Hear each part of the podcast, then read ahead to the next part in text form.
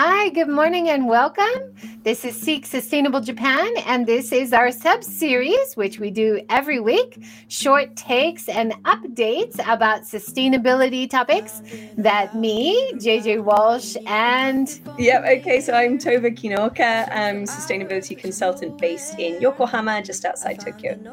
And today we have a special guest who we are coordinating with for the very exciting March 21st Women in Sustainability. No, wait, we changed the name. Empowering Women in Sustainability in Japan conference. Uh, we hope to have a schedule and signups sometime next week. So it's all moving along really wonderfully. Mostly thanks to our new member, Shirley. Thank you so much for joining today. No, thanks so much for having me. So I'm really excited to be on board with two amazing women whom I look up to. So yeah, nice to meet you all, and yeah, hoping to Can have a nice. tell us a little bit about yourself? Because it's the first time on the show. Definitely. So hello, my name is Shirley, and I've been in Japan for about four years now. So I started my journey in Japan as a as a full stack engineer. I was just telling JJ what full stack engineer means. I didn't know. Yeah. yeah, I think it's it's not such a common like nomenclature, but yeah, it's more like somebody who's doing the front end and the back end of software development. So yeah, I'm supposed to be jack of all trades in that sense. but yeah, it's been an amazing journey and kind of just working towards um, sustainability, especially women in tech. That's something I'm really passionate about because yeah, I have expertise and experience in tech, and I would love to like get on board as many women as possible because yeah i've seen in my team in my previous team as well i was like one of the very few women in a team of like 30 engineers right? So and we need more of our own voices in there. So really excited to collaborate and yeah work on this event thank awesome. you for having me yeah and you have some great book recommendations which we are going to get to in the last 10 minutes of this talk uh, mm-hmm. uh, tova you want to start us out with you were recently in hospital so yes. it really kind of opened your eyes to the situation in hospitals in japan right now right yeah, absolutely. So I, have just come back uh, yesterday from five days in hospital, having my gallbladder removed. So a very middle-aged problem. Um, and uh, I, you know, we're so fortunate in Japan in that the healthcare is accessible. It's um, you know very very low cost when you pay into your um, your national healthcare contributions monthly and stuff. So that that side of things was was great. It was all very smooth. The staff were extremely professional, um, knew what they were doing. You know, many things about it were a really positive, I suppose, as positive as it can be um, in the, ex- the experience I went through. However, it did make me start to think a lot about um, equity in healthcare. Um, and even in Japan, where you've got a really advanced, developed country with a really solid, good healthcare system, there are there are biases in the system. I was recognizing that really um, impact the patient's experience there. Um, so, just to give you uh, a couple of examples. So, from my my personal experience last week, um, just the whole paperwork side of it, there were uh, probably half a forest of you know paper work that I went through. So quite apart from the deforestation effect uh, impact, there there was the the fact that it was very very complicated to go through forms and forms and forms and forms. Um, a lot of very specific vocabulary, which as a non-native speaker was very challenging. Um, I was lucky that my my Japanese husband was able to be there um, for a lot of the prep stuff, but not through the hospital stay. He wasn't allowed to visit or anything like that. So it made me realize that for people, um, even for native speakers who perhaps don't have a particularly high level of education, that's going to be challenging immediately, just that the whole complexity of the paperwork. Um, and it struck me as well that a lot of it is very, um, that the processes in the hospital are very, very rigid and they're there for a reason to, to make you know for safety uh, to make things happen smoothly. There's a lot of people obviously to, to get through the system. Um, but there's no flexibility in there, so that um, if you have slightly different needs, or um, if you uh, something doesn't really work well for you, that's sort of sorry that's the way it is is generally the answer you're going to get which is is very difficult. Um, and uh, one sort of it struck me that it was very very reactive for the patient's needs. So for example when i came round after my operation after I came round from the anesthetic i was lying there. Obviously it was very uncomfortable once the anesthetic wore off and i was lying there with my drip in thinking there must be a painkiller in that, surely, surely, but this is still really hurting and this is a bit weird. And after several hours of gammaning, um, I said to the nurse when she came in to check, you know, there's a painkiller in this. Is um, drip, isn't there? And she said, oh, no, no, would you like some painkillers? yes, I've just had my, my, an internal organ removed. I'd quite like a painkiller, please. But until I asked, that wasn't offered. And I thought, well, how many people would actually speak up? Um, particularly as, as the you know the doctors particularly tend to be revered still very much, and you wouldn't ever challenge or ask for anything very often here.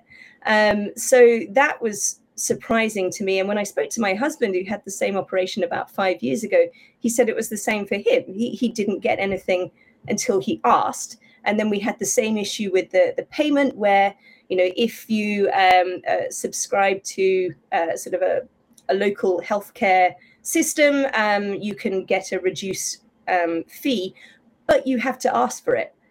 Again, and, and nobody tells you these things. It was only because he knew about it that he was able to proactively ask. And then they said, there was, oh, oh yes, there was someone on on Twitter mm-hmm. yesterday uh, talking about his year of hospital bills, and it was over a hundred thousand. Wow. And he's like, you know, it's it is reasonable in Japan with insurance, but yeah. it is still a significant amount. Definitely. And only then did other people say, oh, if it's over a hundred thousand, you can get this tax off or something. So there are ways to get some of the money back, but it's not it's not that easy to understand. It is confusing, exactly. especially in a second yeah. language, right?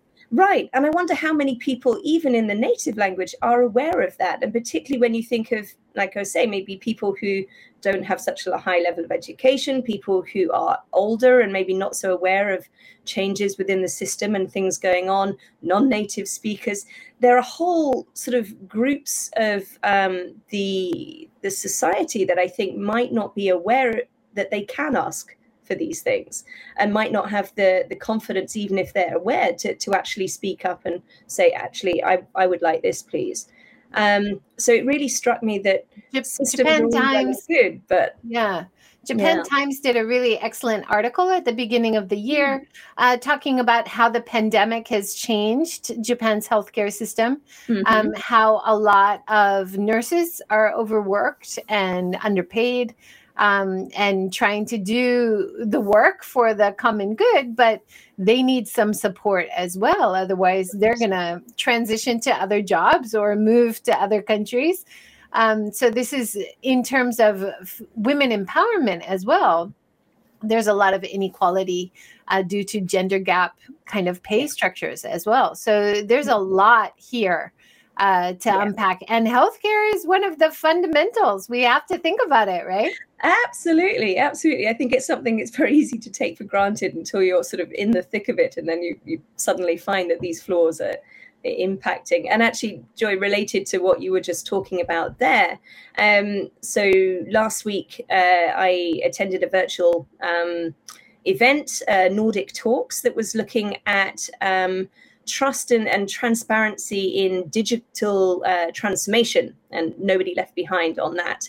Um, and we had a speaker, you can see there um, from Denmark, a speaker from uh, Sweden. It was moderated by Yoko Ishikura, very high profile, um, brilliant moderator here in Japan. Um, and Taro Kono, the politician, was also there. And at the beginning of the COVID epidemic, he was the, the person charged with rolling out um, the, the, the, COVID um, response in Japan, coordinating that, and the, the vaccination response as well. And he was talking about how surprised he was when he started doing that, that um, systems, he was getting a lot of pushback from the medical um, professionals he was working with, trying to, um, to track who'd been um, uh, vaccinated, for example, and it was all done on paper. And he was saying, well, you know, we've got to vaccinate everyone in the very large country. This is not going to be effective. Can we, you know, have a, a digital system for this? And there was a lot of pushback. And he was very surprised until he dug into the, the reasons more for that and found that basically in the hospitals at the moment, it's all very um, sort of fragmented, the systems. They're using lots of different systems. So already the doctors, for example, are having to use, I think he said, three different systems. Um, for different parts of the work that they're doing. So to put another system on top of that and say you have to input yet more data into another system, you know, is putting a lot of extra work pressure on them at a time that's obviously very stressful and busy.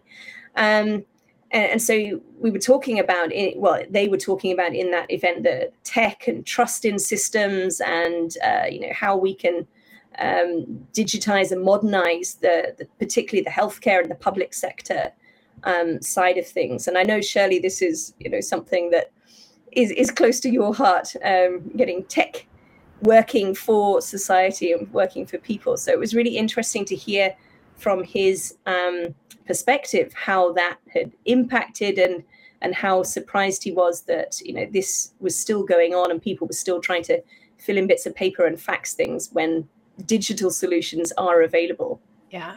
I also heard him say not too long ago that uh, the very logical argument that it really, the COVID situation doesn't have anything to do with nationality, and inbound. And we just need to have a standard policy, regardless of where people are coming from and put that into action. So it's nice to to hear that kind of logic coming from yeah. policymakers. I also heard uh, another news story uh, Japan's medical university was in that big scandal a few years ago mm. about not allowing um, this the rightful number of women who yes. passed at higher yeah. scores in, and there was a university test recently, and very clearly more women got in when the scales were more balanced. Um, mm. So very interesting uh, changes ahead, hopefully, yeah. for more diversity and inclusion in the yeah. medical system. Yeah, yeah, absolutely. Shirley, any comments before we go to the next topic? Um, no, I actually totally agree with uh, Toa. And yeah, it's really hard, I think, to be able to, like, when we talk about like the difference between equity and equality, right? Mm-hmm. Like, equality is like just make sure everybody is given the same like the same resources. But that's not how it works in the first stage. Like you guys are saying it's it in the first stage you have to give them certain extra resources. So they are so everybody's in the same place. And then you start talking about equality.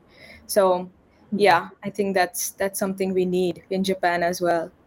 Yeah. No i totally agree with you shirley i think that's for me, that's really what the experience last week highlighted that it's not that we can't have these things, it's there, but if we don't know, you know, if we don't have that additional support to, to, be able to make use of things, then uh, it's it's actually not equal at all.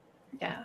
Mm-hmm. And if we're if we're making judgments based on fact and scientific proof, that usually helps a little yes. bit instead of stereotypes and and the status quo right yeah um, you had another interesting article tova about the one young world and how there's a focus on aging population do you want to talk about that Yes. So, One Young World, which Shirley knows very well, uh, we went to the One Young World Summit together in 2018, Shirley, I think, wasn't it, in The Hague, in the yes. Netherlands um, and working on a, a, gender equality project there. So, One Young World is this global summit for um, next generation leaders. It uh, brings together a couple of thousand delegates from all over the world and for every summit, which is in a different place each year, they have um, plenary challenges, sort of big challenges that are the core themes that the, the summit is framed around.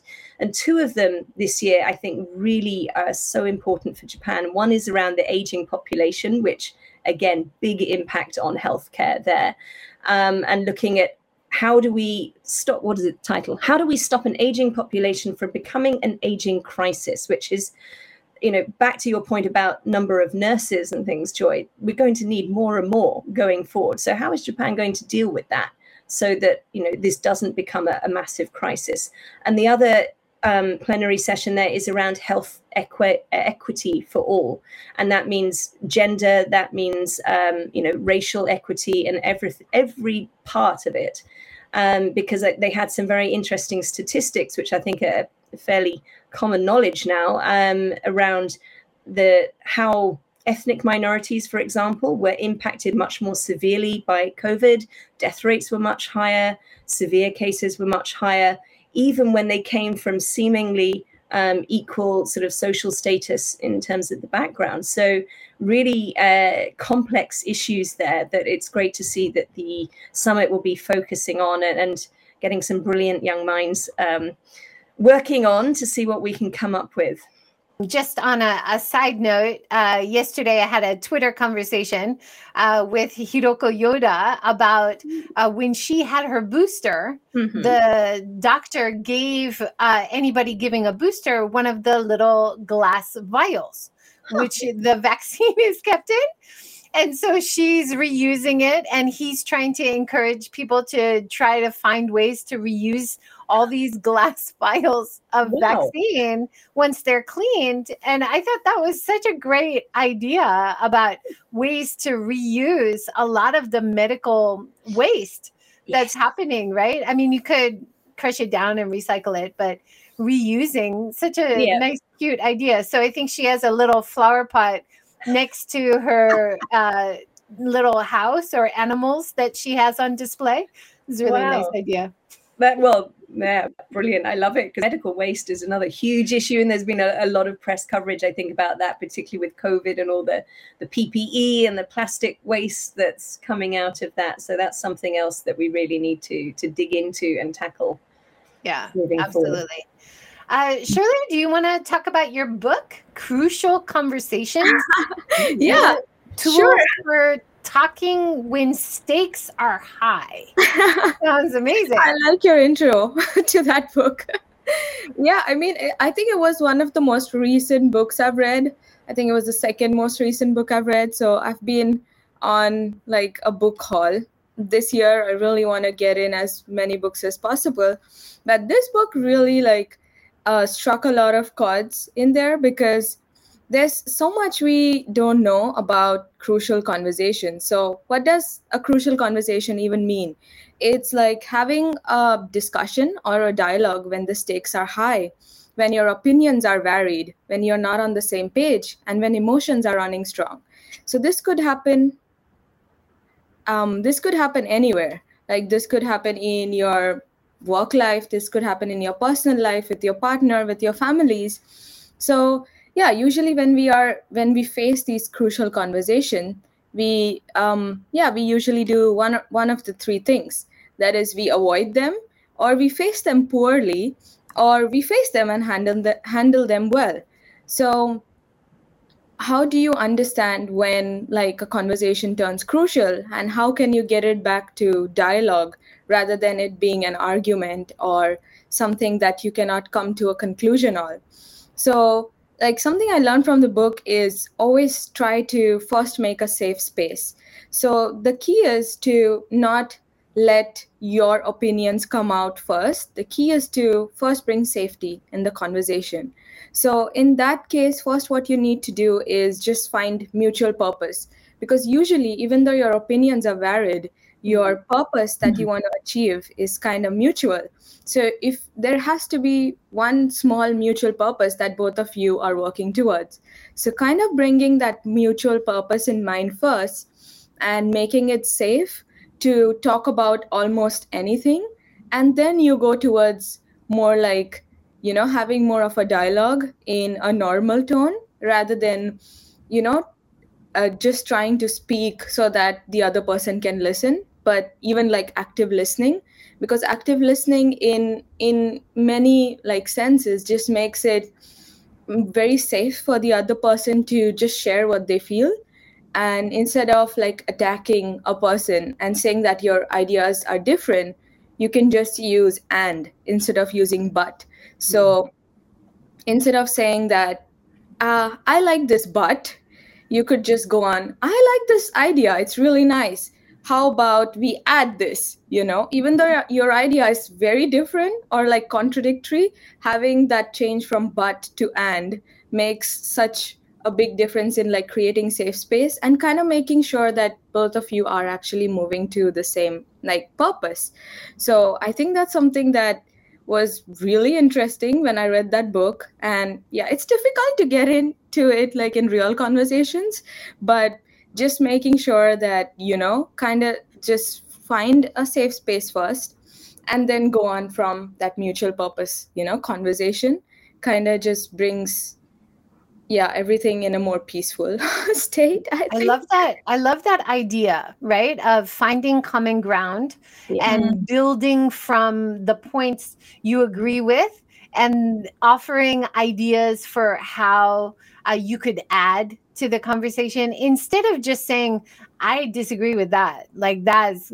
that's a conversation stopper right there right yes, yes. Yeah. so, anything to add no, I, I, think this is fascinating, actually, and it's a topic that I do actually talk about a lot in my work context. So, as mm-hmm. Shirley knows, I've you know, done work with her company now for many years, and this is one of the, uh, the, the core topics we look at: is how do people handle disagreement, basically, and conflict within teams, within projects or departments or whatever. Um, and exactly as you say, it's about recognizing that it, it's not necessarily there's a right and a wrong, but there are different opinions, respecting those, listening them, um, and and valuing that difference as well. Because you know, if we are all immediately thinking the same thing, there's the danger that if that's not right, what's going to happen? And then when the outside environment changes, we're not resilient to change. If we're only sort of all going along the same path. So when you have all these different diverse perspectives and opinions in the room, that is a really, really powerful thing if you're able to work with it. And that requires this ability to understand okay, how do we get from you know very very different ends of the scale here focusing on um, why are we trying to do this? What are we trying to do together? How can we um, perhaps you know create a, a new a new uh, sort of way forward a new culture in a, an organization for example a new um, way of working in a team so that it's not one person having to give up their way completely and adopt to the other side it's about saying okay well we co-create something new together that's comfortable for everybody. But that takes skill and, and, practice. It's not an easy thing to do like you say shirley. And um, and i think you can expand this out to societal level to you know globally as well. Um, one of the, another of the plenary uh, topics this year for the one young world um, summit is peace. How can we find peace? You know we've got so many conflicts going on around the world at the moment. Um, how do you find a way forward through dialogue rather than violence? So this is a really, really important topic. Absolutely, and it it it goes perfectly with uh, something that I wanted to talk about today. So I, I had the chance to talk with author and uh, very knowledgeable remodeler around Japan for the last 50 years, Alex Kerr, about his remodel projects all around Japan, but starting with in the middle of Shikoku Island, in the middle of Japan in the Misty Mountains, where one of the many rural communities was dying out. And his idea to take these old homes that have such long heritage and important for Japanese history and heritage, but make it comfortable, mm. bring it into the modern age.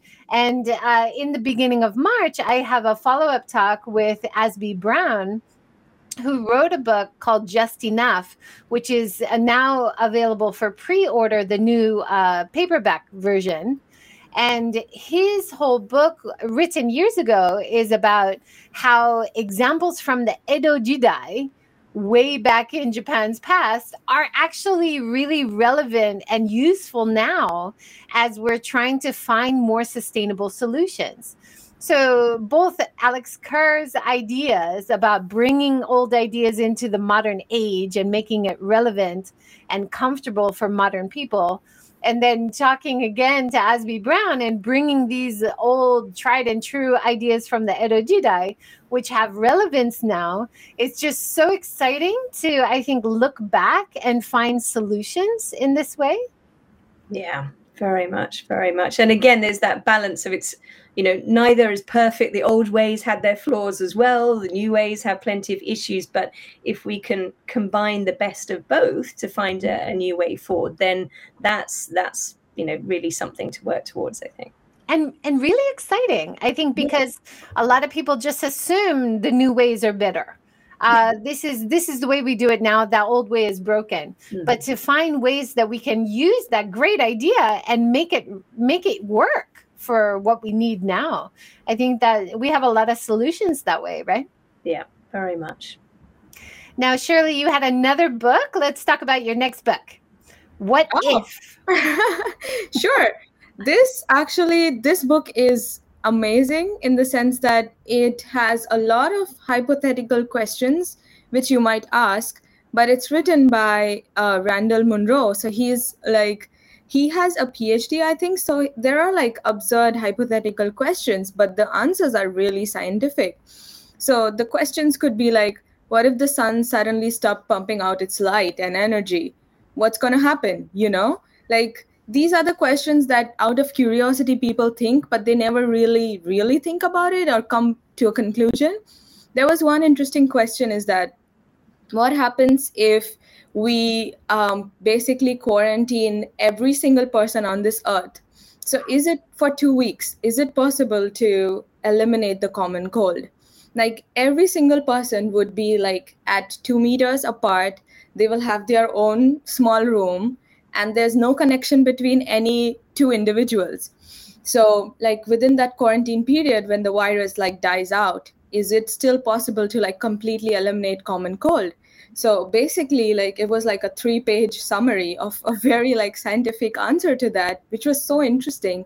But basically the conclusion was that's not possible because everybody has different like immunity responses. It's same with covid right? Because yeah. I heard that there's a person in some country i, I forgot but he is suffering from leukemia. And for the past one year like he uh, got covid a year ago but he's still test positive because his body just cannot fight it. So mm-hmm. there is going to be some people that are immunocompromised in which either the virus is going to remain or mutate. So it's that's just like the reality that it's not going anywhere, you know? Mm-hmm. So this book was written like many years ago before COVID was even a thing. So he wrote about common cold, but it's very interesting that you can like have the relationship between okay, how does it impact our current situation? That's covid you know? Yeah. so lots of questions lots of interesting answers. I think it would be nice for you know even teenagers or kids to read it. So yeah i recommend that book. Yeah, I love that. Asking questions. We need to keep asking questions and searching for answers. And don't just trust one source, especially if it's maybe just from a friend or something always check and double check and triple check and then see if it is actually true for you as you see it at work in the real world i think there's another mm-hmm. way to check information right true yeah, yeah. and this also i mean it what you're describing there shirley in the book is is very much scenario planning as well that companies mm. often don't do enough of to to mm. think about i mean some companies are very good about doing that. What if this happens? What if our key market is suddenly no longer you know available? What if uh, this supply uh, chain you know this raw material is suddenly not available? What happens then? Um, and looking at really what would we do in that situation? And even if it seems really crazy and you know this is never going to happen just going through that exercise sort of builds that resilience muscle so that when things do come out of nowhere like covid um, you're, you're much much better prepared to deal with that and say okay well you know we we have this basic understanding of how our company reacts under stress how we respond to that how we you know message things internally externally in a crisis situation. I think that's so important to go through that kind of exercise and, and train your brain to, to learn how to approach it. Absolutely. Thanks so much shirley. Thank you tova. Thank you. Thank you. Fun as always. See you next week everyone. See you next week. Have a great have a great day everyone. Take care. bye. bye.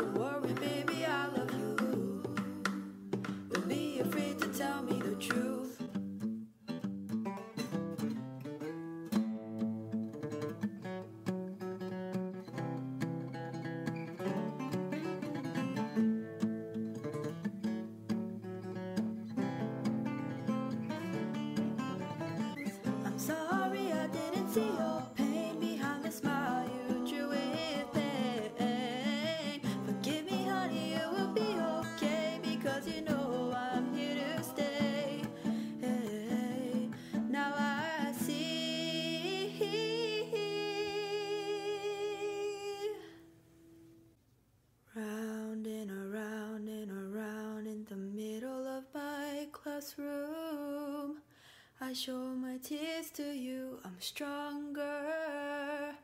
I drop the R.